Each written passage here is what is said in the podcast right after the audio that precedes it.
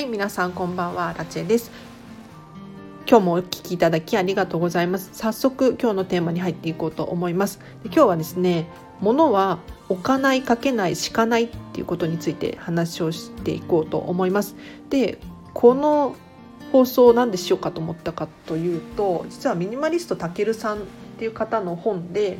月10万円でより豊かに暮らすミニマリスト整理術っていう本を今日今日読み始めて今日読み切ってしまってすごく感動したのでその勢いでちょっと喋りたいなというふうに思いましたのでぜひぜひこの熱を私の熱がこもった状態でですねお伝えできればなと思います。で私もですねつくづく感じてたんですけれど置かないかけない敷かないっていうのは本当に大切なんですね。で皆さん床お家のお部屋とかの床にですね何か物が置いてあったりしていないでしょうか結構私もやってしまうんですけれど例えばなんかリモコンだったりティッシュだったりとかうんもう本だったりカバンとかであらゆるものがこう床には置いてあるかと思うんですね。ただ床って非常に大切だなと思っていて要するに床面積が広いことによってお部屋ってすっきりきれいに見えたりするんですね。分かりやすく例を出すと例えばタンスだったりとか、ま、収納ですよねこれらがドンっていうふうに床にこう置いてあるとすごく圧迫感があるというかそれだけで、えーと、部屋が狭く見えてしまう一方で同じ収納でも足がついてるものテーブルだったりとかなんだろうえっ、ー、とまあ引き出しとかも足がついてる足が床についてないっていうのかなうんとドンって床についてなくて足が4つこうあってその上に収納引き出しがあるっていうタイプのものだと床面積が広いのでその分すっきりして見えるんですよね。あの見た目だけでこんなに変わるのかっていうくらいすっきりして見えるんですよなので床にですね物が置いてある場合はぜひぜひ床面積を広げるっていうことを意識するとすっごくすっきりして見えるので試していただきたいなと思います。で収納とかもできるだけ小さいものを選ぶといいと思いますね。というのもあのそれだけで床面積が広く見えるので空間が広く見えると思いますのでぜひぜひ試してみてほしいなと思います。であとかけないっていうことなんですけれどやっぱりねこうかける収納ってごちゃごちゃ見えてしまうなと思います。でもちろんあの綺麗に見える方法もあるんですけれど例えばなんだろうな冷蔵庫の横に何かかかってたりクローゼットの壁とかドアとかに何かかかっていたりとかカレンダーとか時計とかもそうなんですけれどなんかいろんなものがこう壁にかかっているかと思います。うん、なんだろうビニール袋だったりとかいろいろあると思うんですけれどこれがですねやはりあることによってすっきり見えないことの原因かなと思います。なのでこれはですね、うん、なるべくすっきり見えたいのであれば隠すとかそもそも壁にかけないっていうのがですねすっきり見えるポイントなのでおすすめですね。で最後に敷かないことです。で床にはですね例えばマットだったりとかなんだろうな、まあ、トイレマットとかバスマットとか、まあ、玄関マットとかもあると思いますしえっ、ー、とシーツだったりとかシーツ、うん、絨毯とかラグとかもあると思うんですけれどこれらもですねあのなくてもいいんじゃないかなっていうふうに私は思います。でこの本に書かれていて確かにそうだなと思ったのはバスマット必要ないよっていうふうに書かれていてで今実家で暮らしているんですけれどバスタマットってあるんですよ。でバスマットなくて大丈夫なのかなと思ってこの本読んでいたらなんかもうお風呂で体拭いてお風呂でこう足も拭いちゃえばバスマットいらないよっていうふうに書かれていて。でそもそもバスマットって毎日洗うものじゃないじゃないですか。それって逆に衛生的にどうなのっていうふうに書かれていますね。うん。なので確かにあのトイレマットとかも私も以前友達と部屋借りてた時は週1くらいでは洗ってたんですけれどその毎日洗うようなものではなかったんですよ。ただ何て言うのかなトイレマットとかもそうなんですがなければないでなんとかなると思うしないことによって汚れたなっていう埃が積もってるなっていうのを感じることができると思うんですね。なので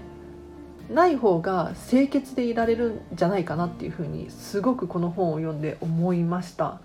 なので、えーと、すっきりしたいとか清潔でありたいとかそういうふうに思うのであればやはり物を床に置いたりとか壁にかけたりとかし敷物を敷いたりとかこういうのってね結構大事だななんて思いましたねでもうこれ衝撃を受けてもう本当に確かにその通りだと。でなんで衝撃を受けたのかっていうとですねそもそも私自身あのミニマリストなので結構ミニマリストミニマリストっていうかのメリットっていうのを理解しているつもりだったんですねただこのミニマリストの本を書こうなんていう人の情報を読んでですねさらにその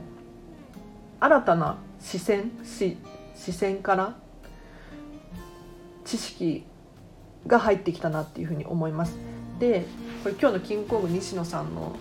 Voicy っていう別のボイスメディアの話だったんですけれど人って一箇所から仕入れた情報だと動かないんですよ。ただその情報にプラスして別のところからも情報があると行動にいよいよ移すっていうふうにおっしゃってましたで分かりやすく言うと CM で例えば「鬼滅の刃」絶賛公開中みたいな CM を見るとするじゃないですか。ただその状態では「あ鬼滅の刃」って流行ってるんだって終わっちゃうと思うんですよ。まあ、見る人もいるかもしれないんですけれど。ただそこに友達が「鬼滅良かったよ」っていう情報を言ってたらどうなりますか。テレビでもいいって言ってるし友達もいいって言ってるから見に行こうっていうふうに思いますよね。なので今日ねこのミニマリストの本を読んでいて思ったのはもともと私の中にあった知識にプラスしてこうするといいよああするといいよこうするとこんな効果があるよっていう情報が増えたことによって非常にやりたくなったり納得したりもっともっと知りたいっていう欲が芽生えたりこういうことかっていう。今日西野さんが朝言ってたのこういうことかと思って。衝撃を受けましたね。今日だったかな？昨日だったかな？うん。本当にすごい。でこの中のこの本の中にちょっと雑談が長くなっちゃうんですけれどいろんな知識があって一番いいなと思ったのが物への執着ってあると思うんですよ。でこれこんまりメソッドでも結構物への執着と未来への不安によって物って手放せないんだよっていうふうに伝えてるんですけれど物への執着ってどうしたらいいのかって言ったら物への愛着へ変えようっていうふうに書かれててこれだって私は思いましたね。でなんで執着しちゃうのかって言ったら例えば過去の栄光だったりとか思い出だったりとかそういうものがもの自体に宿ってるじゃないけどそれによってこう手放せなかったりするんですよ。ただこの執着じゃなくて愛着に変えることによって、まあ、手放せたりもっと大切にできたりでできるなと思ってどういうことかというと愛情を持って全てのものを全てのものに接しているとですね本当に何て言うのかな楽しくなってくるんですよね。でそうじゃないもの楽しいと思えないものっていうのがたまに現れるんです例えばあこれ読まなきゃいけない本だとかまだ途中になってる本だとかでこういうちょっとでもネガティブにネガティブな感情になるものって執着だなって思っていて。でこれを愛着に変えたいんですよ。なのでこう執着だと思って持っているものは手放してしまって、うん、愛着を持てるものを身の回りのものに全てこう揃えていくとすごくねときめくんじゃないかなって。うん。思いましたね。そのこんまりメソッドもすごく素敵なんだけどこんまりメソッドっていうこんまりさんが考えたお片付けの方法にプラスしていろんな知識があるとそれだけ自分の表現につながるというか伝えたいことがより伝えられるようになるというかで今日この本を読んでいてそのこんまりさんの知識だったりとか私の中にもともとあるミニマリストの知識だったりとかにプラスして別の角度からこう知識を得ることができたので本当にね良かったですね。でこの本ミニマリストたけるさんのこの本はですね整理術ってなってるんですけどえっ、ー、とミニマリストになることのメリットっていうよりかはどうやったらもっとミニマムに暮らせるのかっていう感じのなんかなんかねやり方というかこうしたらこういうことになるよっていう感じの本でした。で例えばそうだな、えっと、おすすめの商品とかも結構記載されていてミニマリストになるならこれが便利だよっていうものがあってですね例えばこれいいなって私が思ってピックアップしてるのがですね吊るせる収納とかってあるんですよ。私もこれ知らなくてうん。いいなとか思ったんですけれど、えっと、普通にクローゼットとかのハンガーかけるところあるじゃないですか。あれにかける収納があるんですね。で私今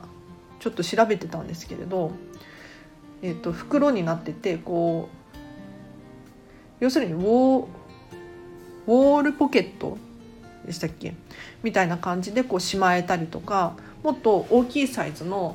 なんだろう箱が入るようなかける収納もあったりとかいろんなこう吊るせる収納っていうのが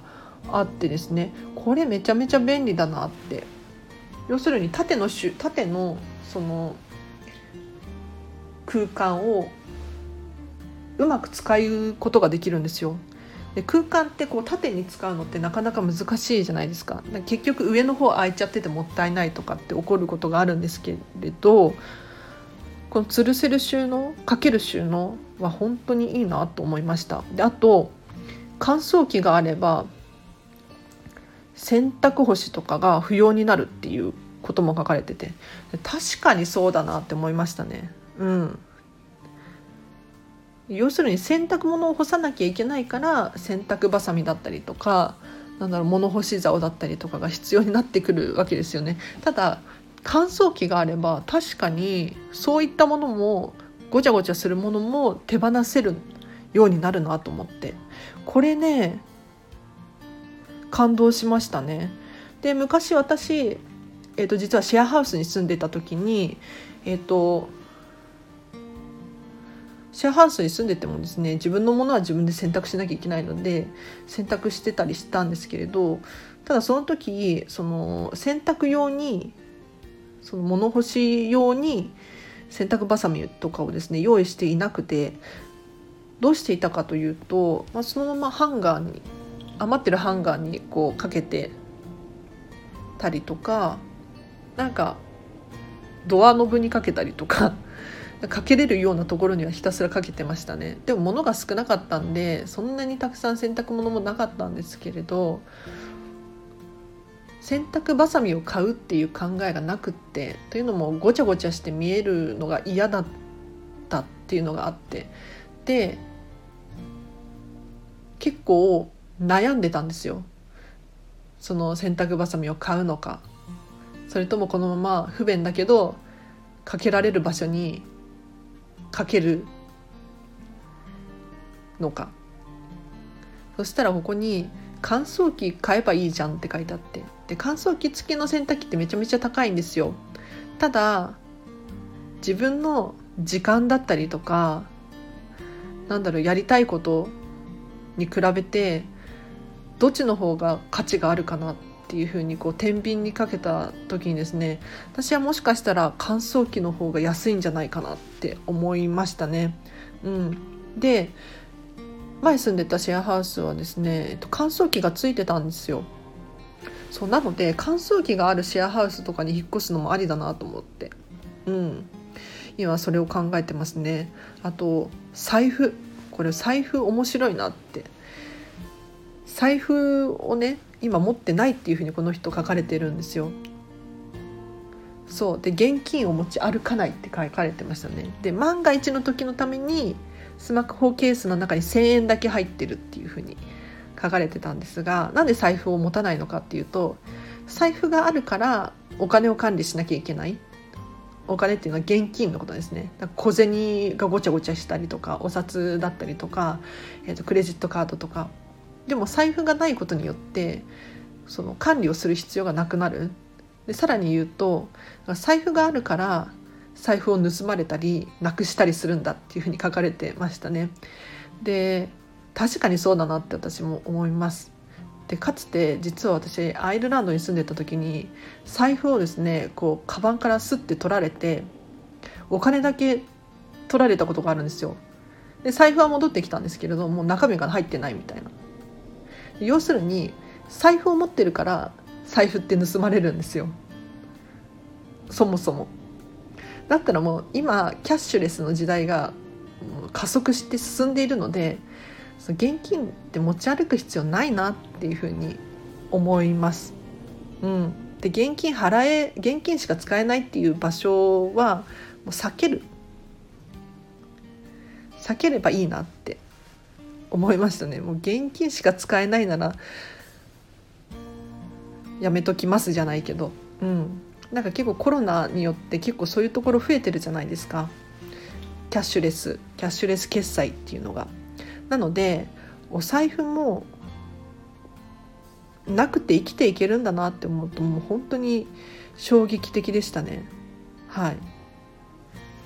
であと私これ買おうって絶対に思ってるものがあって何かというと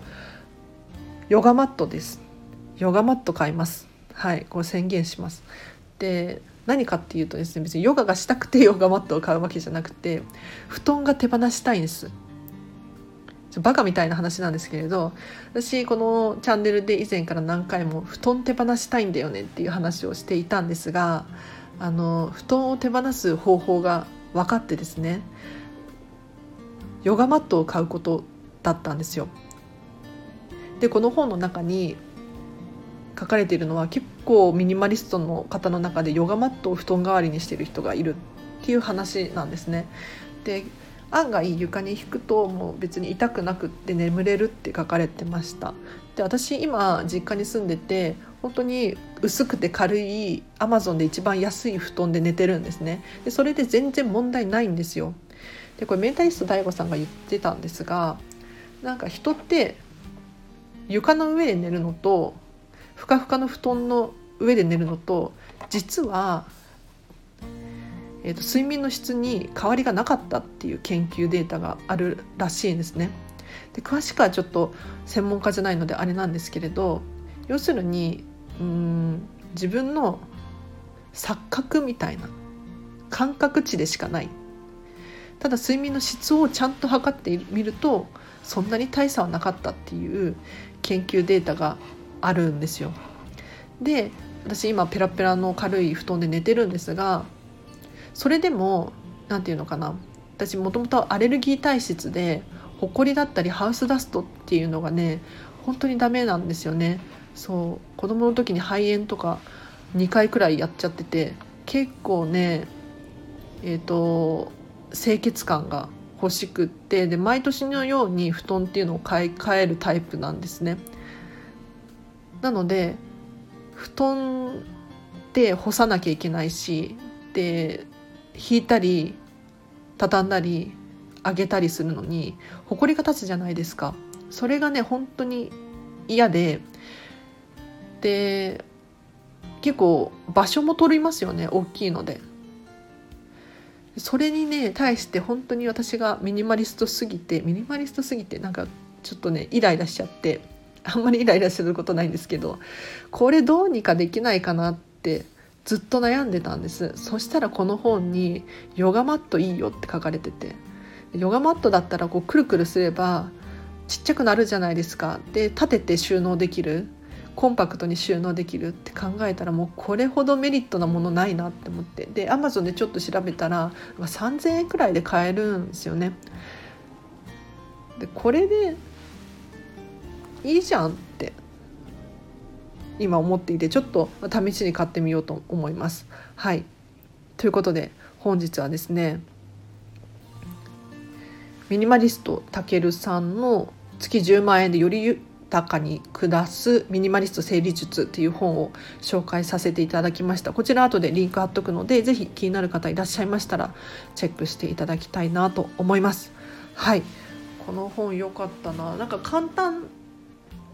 に書かれてるのでかなりもうパパッと読めると思いますね。私も何何時間だろう。3時間は言い過ぎかな。もう結構ねパパッと読んでしまったんですよね。でもそんなにあのボリュームがないじゃないんですが情報としてはかなりいい情報があるのでもしこの放送を聞いてる方の中にですねミニマリストになりたいよとかミニマリストになるとどんな影響があるんだろうとか気になる方いらっしゃったらリンク貼っておきますので是非チェックしてください。で今日の合わせて聞きたいなんですけれど今日はですねミニマリスト的定期的に持ち物を見直す理由というテーマで話している回があるのでこちらリンク貼っておきますぜひチェックしてくださいでこれどういう内容かというとですね私自身がですね定期的にものを見直しているんですね。というのもえーと、自分の成長だったりとか、まあ、去年と今の自分は違かったりとかってするので定期的に持ち物を見直さないと実は今はもう必要なくなっているなんていうものをですね持っていって収納していてこうスペースを取っちゃっている可能性があるのでやっぱり今の自分に合わせて持ち物だったりとかもこうどんどんアップデートさせていく必要があるっていう感じますのでもしこの回気になる方いらっしゃったらリンク貼っときます。ぜひチェックしてください。で、お知らせがあります。ノートでブログ書いています。で、このブログはですね、このチャンネルで喋った内容をですね基本的に文字に起こしたものになっていますなので復習したいよっていう方だったりとかパパッと読みたいっていう方がいらっしゃったらこっちはねちょっと毎日はできてないんですがフォローしていただけるととっても嬉しいです。であとインスタグラムやっています。インスタグラムではこのチャンネルえっ、ー、とラジオを更新したよっていう最新の情報をゲットできたりとか私が本読んでる本だったりとか私のことを知ってもらうことによってこの人にお片付けが習いたいっていうふうに思うかもし思う人もいるかもしれないので是非気になる方いたらこちらもフォローしていただけると嬉しいです。でレター募集しております私にですね質問があったりとかミニマリストのことについてとか何でも結構です。ぜひぜひ質問を送ってください。で、合わせてコメントをくれるととっても嬉しいです。で、さらにアンケートを募集しております。えーと、こちらはリンク貼っとくのでぜひ、えーと、答えていただけるととっても嬉しいんですけれどこのアラチにですね伝えたいメッセージがあるっていう方だったりとかこのラジオのリクエストだったりとかも募集しておりますのでぜひ、えーと教えていただけると嬉しいです。で結構答えてくださってる方がちらほらいらっしゃってですねこのコメントに関してもこちらで返信させていただこうと思っておりますで準備していますのでご期待ください。はいということで今日はこんなところかな。で今日さっきね今日長くなっちゃいますね。あの雑談に入ります。はい さっき YouTube でオリエンタルラジオの中田あっちゃんのですね動画を見ていて、えーと、本の読み方読書の仕方っていう動画を見ていたんですね。でこのどうやったら本を早く読めるのかっていう方法についてこう喋っていたんですけれど私も結構最近になってこのコロナコロナのきっかけで読書家になったというか感じなので本の読み方っていうのはなんかいまいちこう分かっていなくって普通に読んでる感じなんですねなので本を読むスピードっていうのがめちゃめちゃ遅いんですよ。でどうしたもんかなって思ってたらこの動画に出会ってすごい良かったですね。で本ってこう1から100まで読まなきゃいけないみたいに思いがちなんですけれどそうじゃなくってもう自分が読みたいところだけピックアップして読めばいいしこの作者さんの伝えたいメッセージだけ受け取ればいいしなんだろうもう本ってどんな読み方してもいいよみたいな感じにまああの簡単に説明すると簡単に説明するとそんな感じで喋られていてで目次を読んでからなんか第3章とか4章から読み始めてみたいなあそうなんだって確かにそうすることによって自分が読みたい部分を読むことによってこの本の読むやる気だったりモチベーションが続いたりとか言う通りだなっていうふうに思ったので私もね今後こういうふうに本を読んでいきたいと思いました。でその中で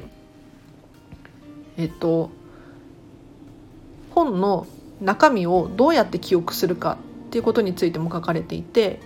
まあ、一体どういうことかっていうと結構本を読んでて次の日とかになっちゃうともう忘れちゃったりしませんか、うん、で私もこの今日ミニマリストたけるさんのこの本を読んでいて読んでいたんですけれどもうかなり忘れちゃっていると思います。ただこれどうやったらしっかりこう頭に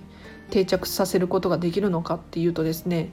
こうアウトプットすることだっていうふうにおっしゃっていましたね。やっぱりアウトプットって大事だなと思っていてで実はこのチャンネルもですねえっと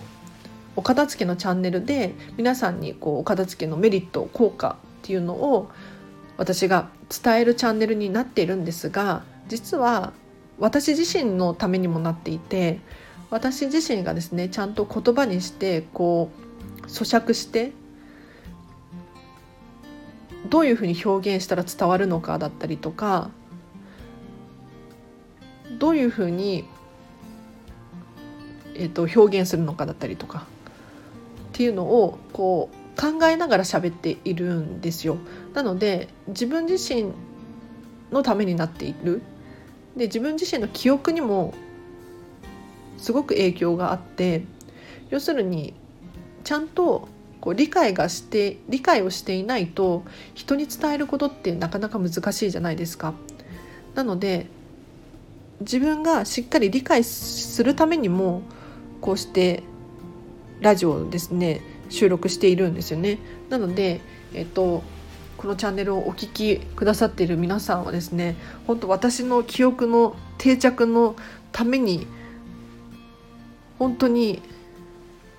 一役買っているというか本当に聞いてくださっていつもありがとうございます。今日はね30分くらいかかっちゃってますけど長い回ですね。はい。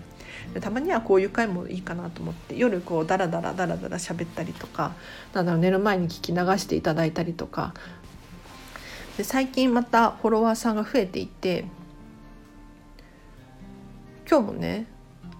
フォロワーさんが増えてるって言ってもその大爆発してるとかそういうわけじゃなくて私的には増えているっていうことなんですけれど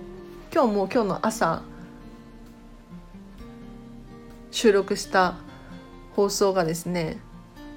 もう今日の夜の時点でえっ、ー、とね18回かな？少ないっちゃ少ないんですけれどなんか18回も再生されているんですね。で今日の朝再、ん、放送した話が18回も誰かが聞いてくれていてっ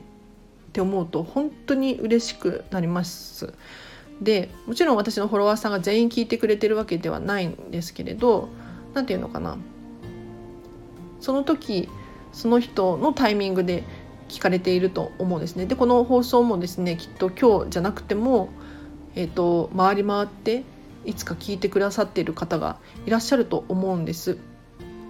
で何が言いたいかというとですねこのチャンネルでは結構同じことをこう繰り返し伝えるっていうことをしております。というのも私自身の復習にもなりますし、えーと、初めましての方も増えているので初めましての方に、えっと、過去の動画見てよっていうふうに言うのはちょっと優しくないなって思うので同じ話をですね何回も何回もこう繰り返すわけですよ。はい、でフォロワーさん私のフォロワーさんの中にもこの回は聞いたけどこの回は聞いてないっていう方がいらっしゃるはずなんですね。なので同じ話をしたりとか繰り返し話すんですがこれって非常に記憶にもよくって人ってこう何かを物事を忘れてきた時にもう一回復習すると記憶の定着が起こるらしいんですよ。なので毎日同じことをしゃべると逆に飽きてきたりとか面白くないんですが忘れた頃に欲しかった情報をこう喋ることによって「あそうそうそうだった」とか「あそれなんだっけ」とかそういうふうに思うことができるらしいんですね。そうすることによってより記憶に定着しやすいっていう研究があるんですよ。なのでこのチャンネルではですね結構繰り返し同じような話をしたりとかしちゃうんですがこれはまたアラチェ同じ話してるっていうふうに思わずにですね是非受け入れていただいてまたちゃんとね新しい話とかもしているつもりではいるので、えーと、このチャンネルフォローしていただいて毎日聞いていただけるととっても嬉しいです。本当にね皆さんお聞きいただきありがとうございますうんとっても嬉しいと言ってもとはいえとはいえ、まあ、上には上がいますよね。で私今ねフォロワーさん132人とかかな？確か。はい。で大体1日1人多くて2人くらいずつ増えてはいるんですね。うん。なのでこのチャンネルまたなんか今日ダラダラしちゃってダメですね。なんかもう眠くなってきちゃいました。はいここで終わりにします。急ですが終わりにします。このチャンネルではですね私見習いこんまり流片付けコンサルタントがもっと片付けがしたくなるそんな理由や効果メリットについて話しているチャンネルでございます。で基本的に毎日更新していて、えーと、できる時は2回今日とかも2回放送していますよ。はい。なのでまた明日もお会いできるととっても嬉しいです。では今日も皆様お疲れ様でした。明日もハッピーな一日を一緒に過ごしましょう。アラチェでした。バイバーイ。